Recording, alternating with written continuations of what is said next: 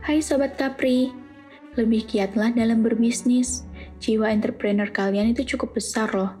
Semua bisnis pasti dimulainya dari nol. Jadi jangan sedih dan merasa gagal jika bisnis kalian sedang mengalami penurunan. Percintaan untuk Sobat Capri Lovebird.